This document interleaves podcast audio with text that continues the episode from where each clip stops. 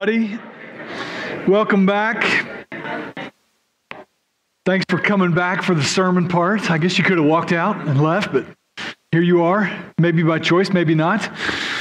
Uh, let me invite you to turn to Ruth chapter 1. Last week we started a new series through the book of Ruth, and uh, you have not missed much if this is uh, your first time back in a while. Uh, we started Ruth, and last week we went through verses 1 through 5, and today we'll cover chapter 1, verses 6 through 18.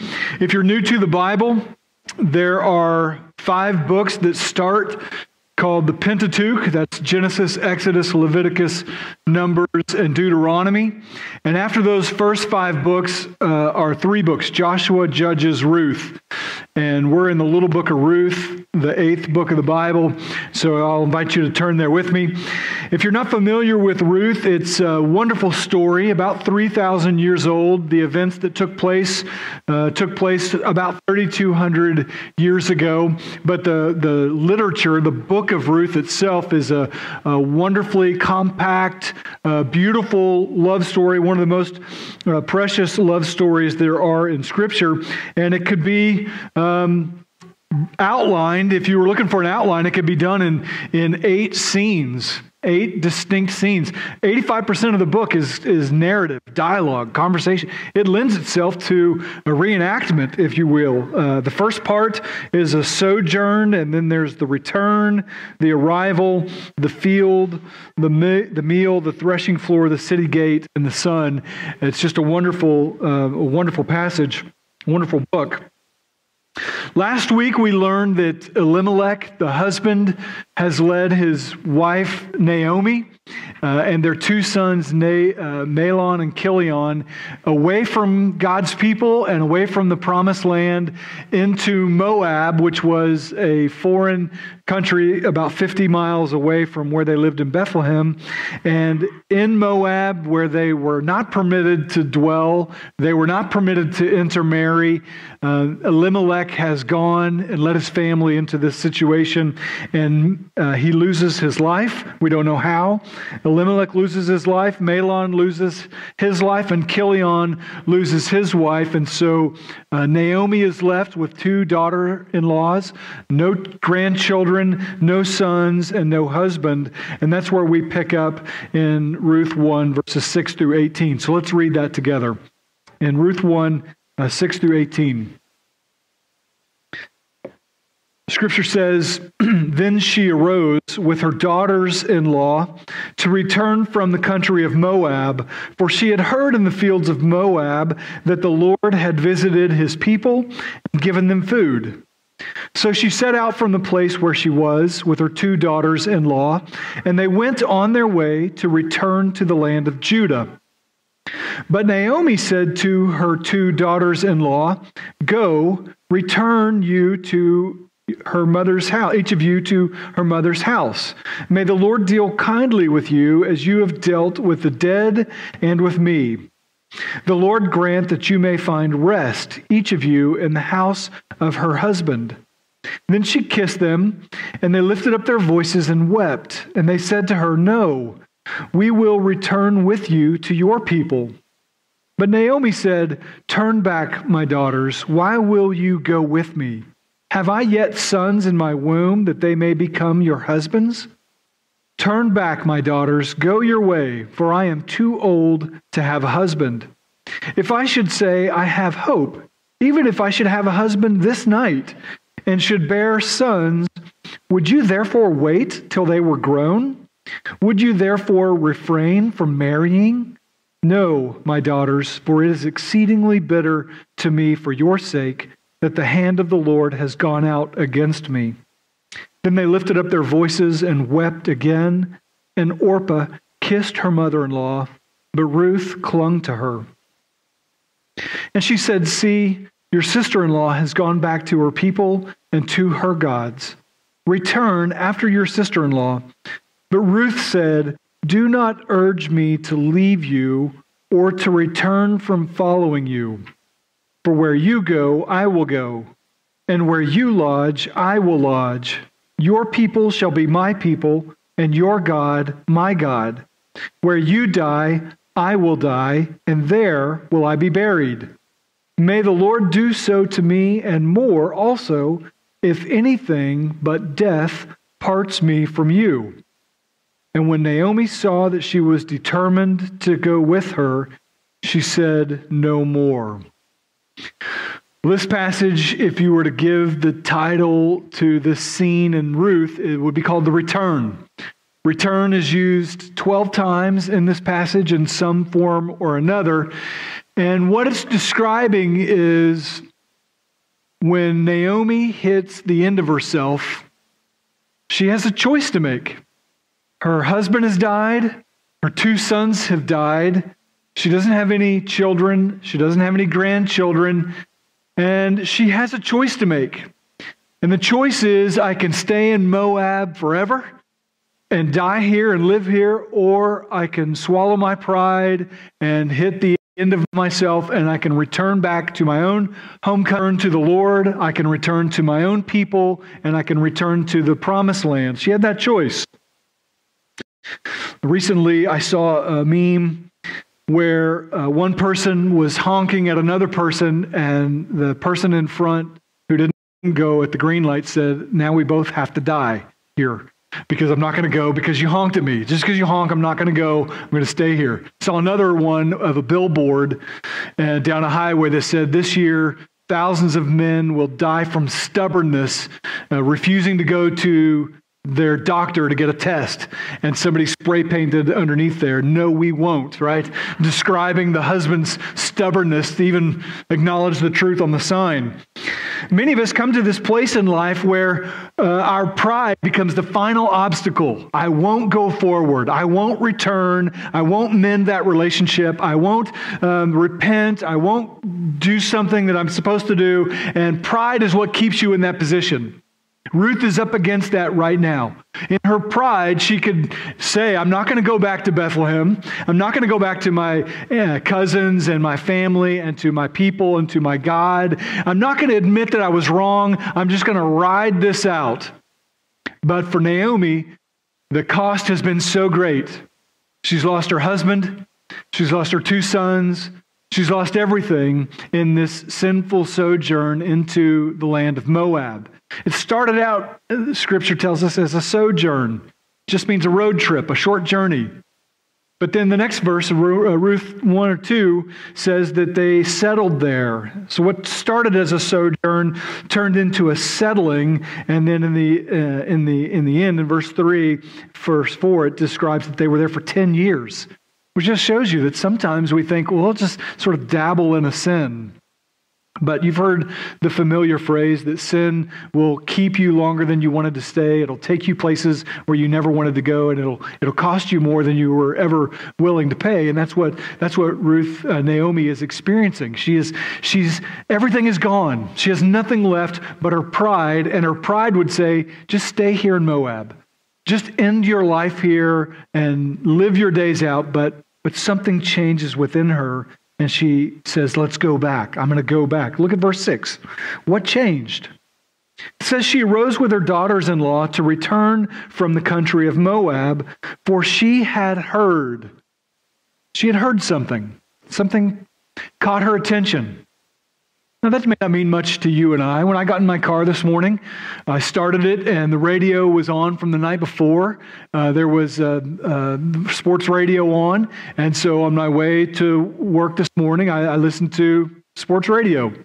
When I got in my office, I opened my iPad and I started to review my notes and checked a couple of emails and did a couple of other things. And, and there's news scrolling. And, and when I get home later on today, the TV's going to be on. And, and I have 24 hour a day access, if I want it, to all the news and information, not just of our local community, but, but of our state and of our nation, of our world. There's probably not a place that uh, we can go that we're not able to hear news of the world. But that's not how things were uh, for, for Naomi. she heard in the field of Moab. There was no radio. There was no broadcast news from Jerusalem or from Bethlehem. There, she's not royalty. There weren't royal messengers that were on horseback or on foot that were running news back and forth. There was no newspaper. There was no email. There was no telegram. There was no radio, TV, internet. There was nothing. How did, how did Naomi hear? Naomi heard through some sort of way, but, but the ultimate source of the news was that the sovereign God enabled a report to go out that reached Naomi's ears.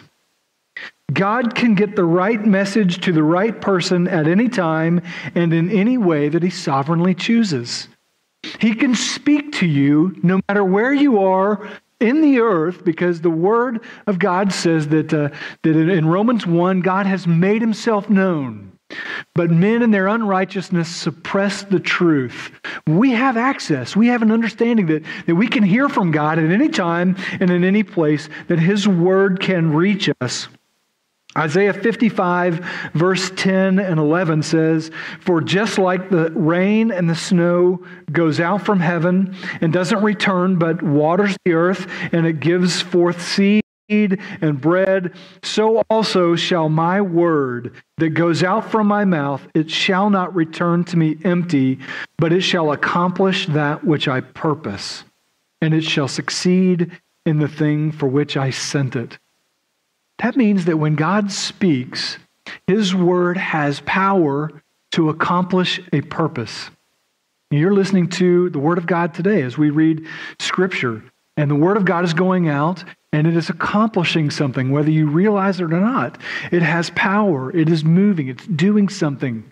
I remember as a third grader, not a Christian kid, not in a churched family, a friend invited me to uh, this revival, and, and I went, and, and I don't even remember what the guy was talking about, but there was a guy on stage doing what I'm doing, and at the end of his message, I felt like God spoke to me in some way that my heart was drawn to him. I wanted to respond respond. I wanted to follow up. I wanted to know more, but it was evidence that God can speak a word and his word will reach and accomplish everything that he purposes it. Romans 10:17 says that faith comes from hearing, and hearing comes from the word of God.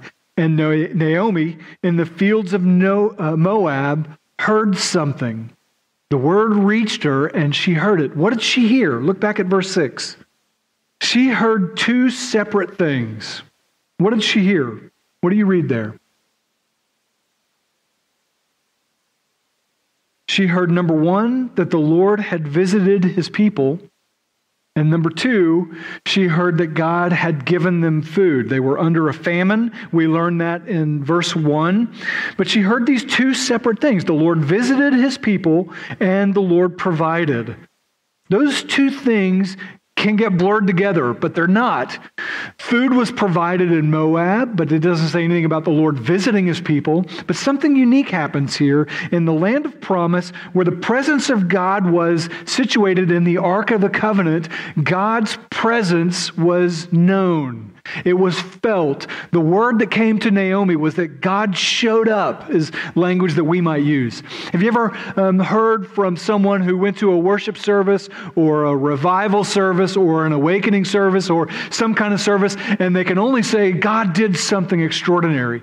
That God showed up, that he, he showed up in a special way, in a unique way that spoke to me, that ministered to me, that met me where I was. There are so many times when after I preach, someone will say to me, Gibson, that's exactly exactly what I needed to hear. God spoke through you in some, so, some way, and somebody else can say the same thing. And, and that's not in any way uh, credit that I receive. That's only in a way that God can uniquely minister to you through His Word, through His Holy Spirit in a situation like this where you just say, God showed up in some different or unique way. That's the language that is described here. It's also a part of the covenant promise in Deuteronomy that, that if you will humble yourself and if you'll repent and if you'll return to me, then I will visit you. I will provide for you. I will do these things for you. And God's presence shows up in all these places, in all these ways in the Old Testament. He visits Abraham in Genesis 15, he visits him again in another um, covenant in Genesis 17.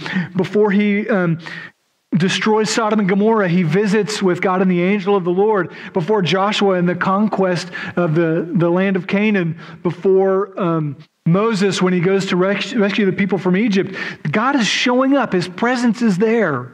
He makes himself known and he, he convicts with his presence and he comforts with his presence and he reveals himself and he reveals who we are in light of who he is. Think of Isaiah 6 when uh, Isaiah is transported to the throne room of God and, and he sees the, the Lord high and lifted up and he sees him in his holiness. And what is his response? Woe is me.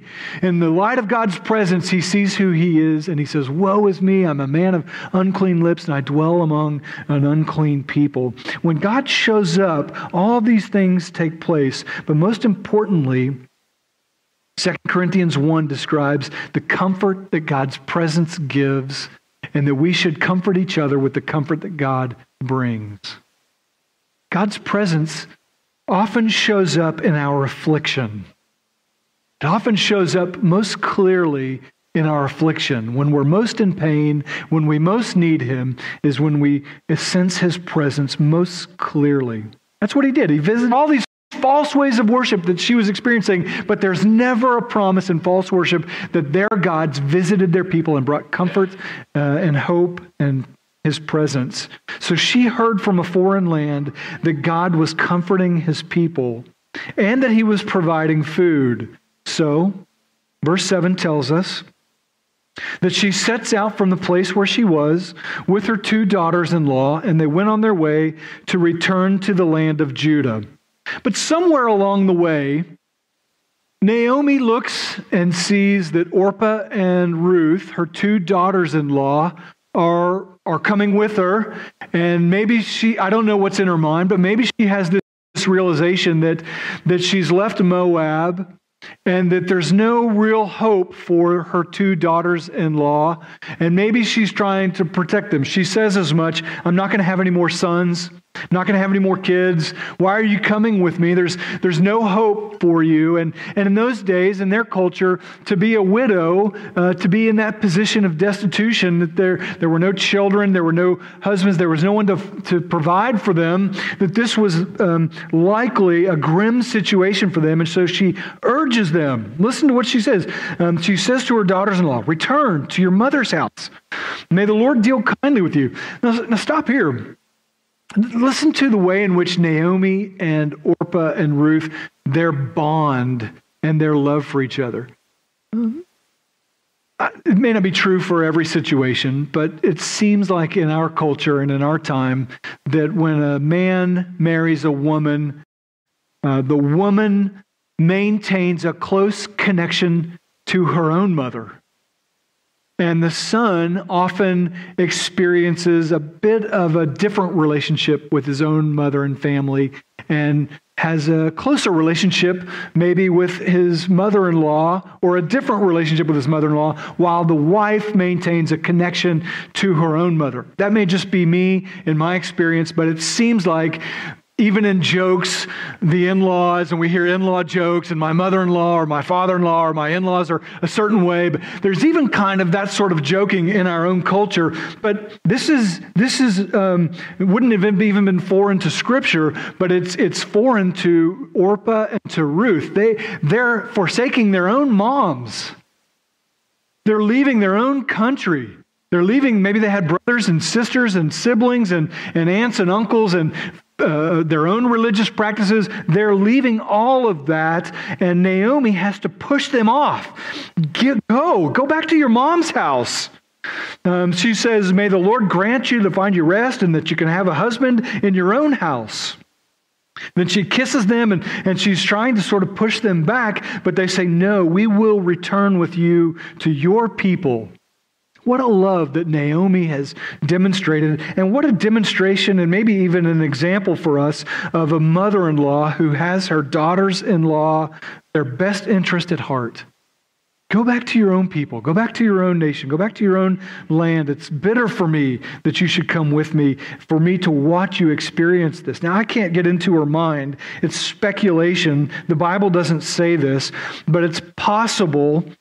It's speculation, but it's possible that on the way back, Naomi is starting to think about the confrontation that's about to happen. I have these two Moabite women on my arm, and we're showing up in Bethlehem. And scripture in that old covenant, God had forbid them to intermarry. And historically, Moab was opposed to Israel. The, Moab was opposed, and Balaam had instructed the Moabites that if you want to corrupt Israel, send your daughters to marry their husbands uh, and to intermarry so that in, in, in that way you can seduce them and compromise with them so that their, our false ways of worship in Moab can start to be infiltrated and taught to their children to compromise. And that was why it was forbidden for an Israelite to marry a, a woman uh, in the land for one of those purposes. Maybe Naomi is thinking about that. I'm speculating. Maybe she's saying, it's not good for me to show up in Bethlehem with these, these two Moabite women, and it's not going to go well for me in the return. But no matter what the, the reason is, you can see the great love there is between Naomi and these two Moabite women.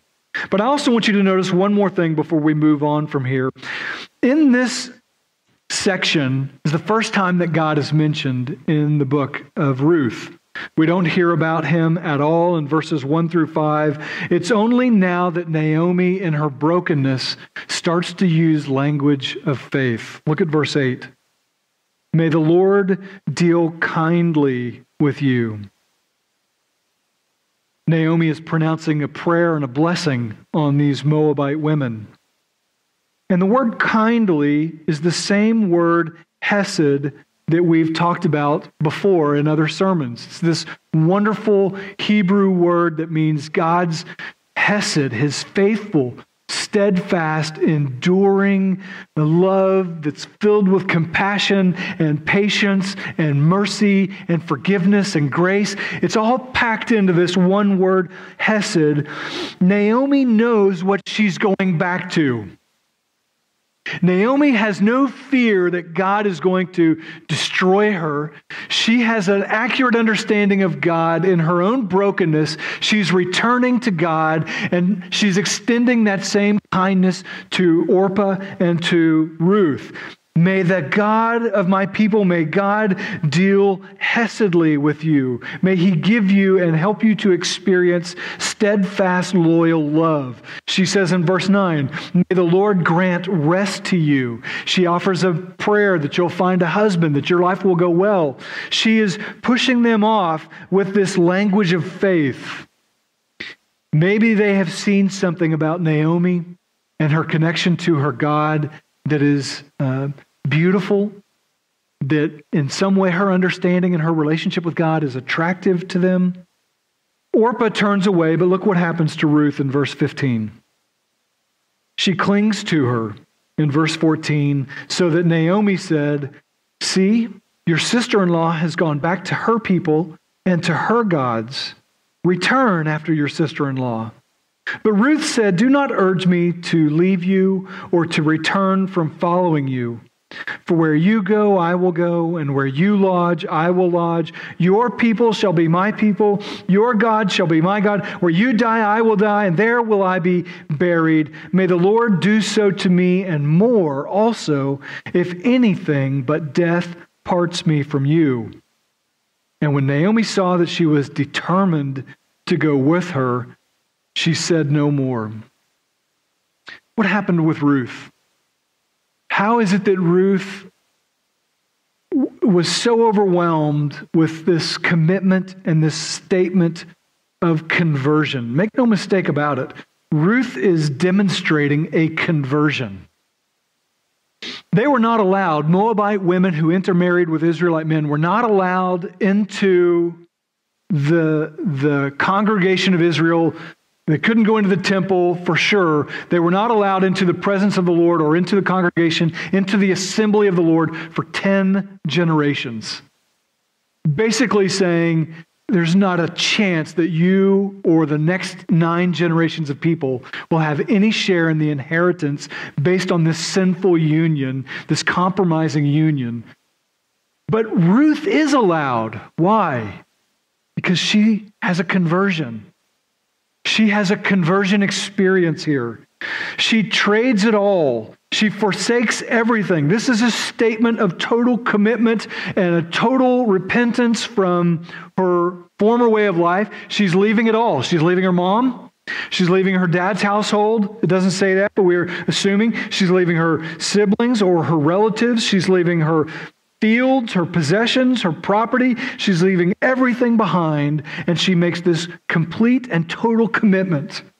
Where you go, I'll go. Where you stay, I'll stay. Your people shall be my people. Your God, my God. Where you die, I will die, and there will I be buried. Now, why is she making that? What does Naomi have to offer? She's already said that she's too old to get married, so she's advanced in years. She's forfeited her property. Property was handed down from the husband's family to the husband's sons. Her husband's gone, her sons are gone. There is no hope for Naomi. Why would Ruth attach herself in such a committed, lifelong way? She said, Where you die, I'm going to die. You get this picture in, in verse 14 that Ruth clings to her, that she's Naomi's dragging her 50 miles from Moab up and down hills that she's, she's just holding her and she's dragging her along the ground. Ruth is so committed to her. She trades it all and forsakes it all. And this is, a, this is, a, this is the language of conversion. Contrast this with Mark 10, 17 through 31. You don't have to read it, uh, turn there, but it's a familiar passage. Uh, we've just walked through Mark, but this is the story of what's described as the rich young ruler. In Mark chapter 10, as Jesus was setting out on his journey, a man ran up and knelt before him and asked him, Good teacher, what must I do to inherit eternal life? In the Matthew and the Luke version, he says, What good deeds must I do to have eternal life? Willing to do anything to be saved. And Jesus said to him, Why do you call me good? No one is good except God alone. And he goes through the commandments. And the guy says, I've done all these things. I'm already good. I've already done all these things. And Jesus looked at him and loved him. Mark 10 21 says, He looked at him and he loved him. And he said to him, There's one thing you lack. Go and sell everything that you have, give to the poor, and then come follow me. Saddened by this statement, that man went away sorrowful, for he had great possessions. And Jesus looked around and said to his disciples, How difficult it will be for those who have wealth to enter the kingdom of God. And the disciples were amazed by this, and they said to Jesus, and Jesus said to them again, How difficult is it, it is to go to heaven. It's easier for a camel to go through the eye of a needle than for a rich person to enter the kingdom of God. And they were astonished and said to him, Then who can be saved? And Jesus said, With man it's impossible, but with God all things are possible. Peter says to him, See, we've left everything and followed you. Jesus said, Truly I say to you, there is no one who has left their house or their brothers or sisters or mother or father or children or lands for my sake and for the sake of the gospel who will not receive a hundredfold in this time and in the life to come. That's the language of faith that mirrors Ruth's statement of commitment. Peter said, We left it all. And Jesus said, You'll be rewarded. You'll be rewarded for that. You will inherit the kingdom of God. Ruth makes such a similar statement that the rich young ruler didn't make. When Jesus challenged him, Would you leave everything? He said, Yeah, I'll leave everything. Then Jesus said, Well, we'll go and sell everything and then come follow me. And he says, Well, I won't leave that. I didn't think you meant that. I'll still hold on to that. And he goes away sad. The guy goes away unredeemed. The point is that you can't be converted you can't be born again. You can't be a Christ follower if you're not willing to leave it all behind. That's the statement of total abandonment that Jesus requires of his disciples. Of anyone who would follow him, he says, Take up your cross and follow me. And you have that picture here in Ruth. There's nothing for Ruth. There's no hope for Ruth. There's no future for Ruth. She may not even know the language. She's going to go to a foreign country, to a people that she doesn't know, to a God she barely knows through Naomi and the example of Elimelech, Mahlon, and Chilion. She's leaving everything but com- fully abandoning herself for, um, for this conversion experience that she has. It, ma- it makes you wonder um, where does David get such great faith if out of the time of the judges, all we see is the destruction of Israel.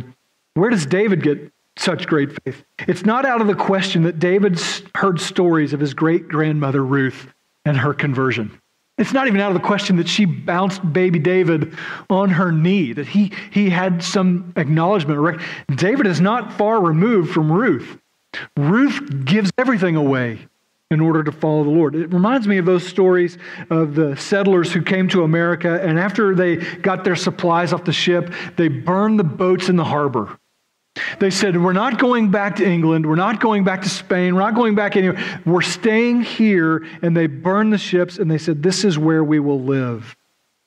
Ruth, Ruth believes, and evidence of that is that she's now part of the lineage of David. Matter of fact, Matthew 1 says that Ruth is has G- Jesus' DNA, has Ruth's DNA in it. Ruth believes and becomes part of the household of God. Even Rahab believes, the prostitute in, in, in the, uh, the conquest of Canaan, she believes. And Hebrews 11.31 says that by faith Rahab did not perish with all those who were disobedient because she had given a friendly welcome to the spies. And when the, when the Israelites marched around Jericho, what was the only part of the wall that was standing? It was her apartment Rahab the prostitute, her apartment, she believed and she trusted, and she, how, what was the sign for them not to destroy her and her family? It was a scarlet thread hanging out of the room of her apartment, and that's the only thing that was standing. Listen, faith is the only way, the only doorway by which you can have a relationship with God. Ruth demonstrates it, Rahab demonstrates it. Salvation is by grace through faith, and this is not of your own doing not by your own works of righteousness so that anyone can boast. If you think that you will stand before God and that you will boast of the things that you've accomplished outside of faith in Christ alone, your salvation is dependent, your foundation is faulty. Abraham believed, and Genesis 15 6 says that he believed, and it was credited to his account as righteousness. Ephesians 2 says it's by grace you've been saved through faith. And this is not by works, not by good works, so that anyone can boast. It's by the grace of God. Hebrews 11 1 says that faith is the assurance of things hoped for and the conviction of things not seen. Hebrews 11 6 says, Without faith, it is impossible to please him, for whoever would draw near to God must believe that he exists and that he rewards those who seek him faith, sola fide, faith alone. Jesus is not ashamed to point to his great, great, great, great grandma Ruth and describe the faith that she demonstrates in this very passage. Your God will be my God. Your people will be my people. Uh, wherever we go, I'm going to go. Wherever you die, I'm going to die. She had no idea that there was a Redeemer in Israel, right? Uh, spoiler alert, at the end, here in a few chapters, there's what's called a kinsman redeemer, and his name is Boaz. And Ruth is going to be connected to him and married to him, and he is going to redeem her. Boaz is a picture of Christ. There's a redeemer, and Ruth sells it all, not even knowing that everything's going to be redeemed, that the story has a good ending. It's, I'm not a very good pastor. I should just tell you, come back in three weeks and you're going to hear the end of this amazing cliffhanger. But the amazing cliffhanger is Naomi is bouncing a baby of promise on her lap, and she's joyful, and there's a baby of promise because of a redeemer in Israel. But that's all she knows. First, though, First, she has to swallow her pride and return. First, she has to return. And the returning starts way back in the field of Moab. And there's a long way between Moab and Bethlehem 50 miles, seven to 10 days by foot. up and down hills and mountains and valleys. She's got to get back there, but the return is where I want to uh, end our sermon today. This idea of the return. It's the prayer of every parent who has a wayward child. It's the prayer of every grandmother or grandfather who is praying for you that you might come back to faith. It's the prayer of every parent for their little child that they may walk in faith in Christ and that they may seek you all the days of your life. It's the heartfelt prayer of a mom who's walking around the, the crib of her child. Lord, that they would fear you, that they would know you, that they would seek you. John says, I have no greater joy than to know that what? My children are walking in truth. This is where the return starts for the prodigal son when he's in Luke 15. He's eating the food, he wants to eat the food that the pigs are eating, and he comes to his senses. Far away from, from the father's land, he says, How many of my father's servants are doing so much better than me? I will rise and return. Do you know what the greatest thing that keeps you from returning if you're wayward? It's your pride. It's the greatest obstacle this is, I'm not going to admit that I'm wrong. I'm not going to admit that I need a Savior. I think I'm good enough right now as I am to get to heaven. I don't need Jesus. I don't need the cross. I don't need the blood that you talked about earlier. The, the self righteousness, the independent spirit, that's the heart of pride that keeps you from returning. If you're in Christ, it's the pride that keeps you from reconciling a relationship. If you're in Christ and you're walking in a sinful way, it's that pride that keeps you from repenting and turning. The understanding that Naomi was moving toward, and the understanding that she was coming from, is that life outside of Christ can never satisfy you. You're a kid, you're a teenager, maybe you're a young adult, maybe you're older, and maybe you're dabbling or you're thinking about leaving the church, you're thinking about leaving faith, you're thinking about walking out there. Listen, the truth is your soul will shrivel you can gain the whole world and lose your soul, and you will gain nothing. Your soul is in its greatest place of care in Christ alone, not in the things of the world. Isaiah 55, 1 through 9 says, Come, everyone who is thirsty, come to the water. Even if you have no money, come and eat. Come buy wine and milk without money and without price. Why do you labor for that which is not bread and spend your money for that which does not satisfy? Right? That's the cry of the prodigal son. He wanted away from his father, and so he left seeking life and he found death. And then when he uh, swallowed his pride and came back seeking servanthood, he found life. Isaiah 55, 3 says, Incline your ear, come back to me and hear so that your soul may live. I will make with you this everlasting covenant, my Hesed, my steadfast, sure love for the house of David. Seek the Lord while he may be found. Call upon him while he is near. Let the wicked person forsake his way, and the unrighteous man forsake his thoughts, and let him return to the Lord, so that God may have hesed on him. He may have compassion on him. And return to our God, for he will abundantly pardon all your sins. Isn't that beautiful? Naomi knew this. Naomi had no fear to go back. She knew the Hesed God that she was returning to. She might have even known that there was a kinsman redeemer. She might have even known that it was Boaz. Whether she knew it or not, she knew that there was redemption in Israel. She experienced redemption the promise for those who return, Joel 2 12 through 14 says, Even now, declares the Lord, return to me with all your heart, with fasting, with weeping, and with mourning. Tear your hearts and not your garments, and return to the Lord your God. For he is gracious and merciful, slow to anger, and abounding in steadfast love, and he relents over the disaster that he could bring. You may be here right now and you think, ah, there's no way I can return. God's so mad at me. He's so angry at all the things that I've done and the ways that I walk. I, I just can't, I can't bear his anger. Listen, that's not scripture. That's the enemy who wants to keep you from that. God is compassionate and merciful toward those who are humble in heart and broken over their sins. The truth is, though, many people are right here in this room and are still far from God. You can just be right here. And, and you can be in Moab, current day, and be right with God. This, this is not about geography, people. Someday, there, this is going to be applicable uh, some, on some colony in Mars someday, right? In 300 years, you can preach this passage and you can describe not being far from God geographically, but being far from God in your heart. You can be right here in this room and your heart is somewhere else. You're not right with the Lord. You're filled with sin. Your, your heart is wayward. You can be right here hearing these words, looking right, looking the part, but your heart is far from God. And right here, uh, you don't have to be in Moab to be far from God, like Ruth was. You can return right here, right now. In the same token, you can be across the world in some mission experience or in just living somewhere else in the world, and you can be right with God. It's not about geography. This is about what has your heart. The distance from God is not measured in miles. So, where's your heart today?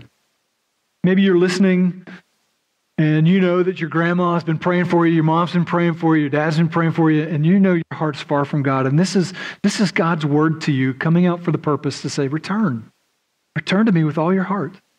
Maybe you know a wayward person, and your prayer for them is, Lord, help them to return. Help them to come back to you.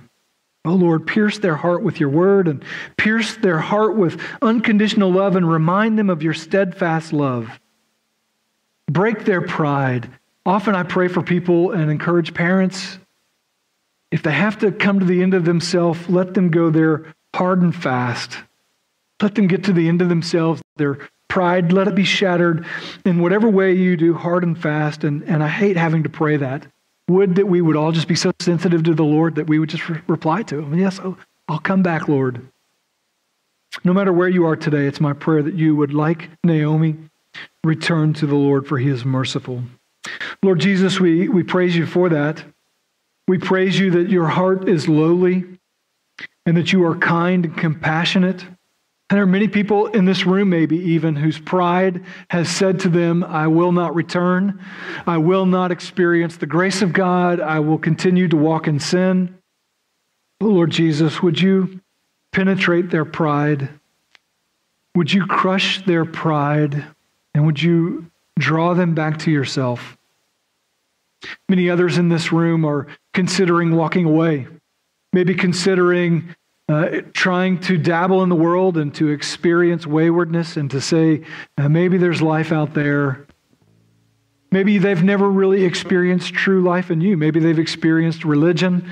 Maybe they've experienced a to do list, but they've never really experienced conversion. So they're not really leaving you, they're just leaving some religious system.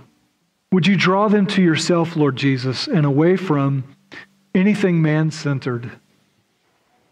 Help them not to pursue that which will not satisfy. Lord Jesus, help us to come to you and to find in you our all in all. Help us to be satisfied in you alone. I pray in Jesus' name that you would use this word for your glory. Amen.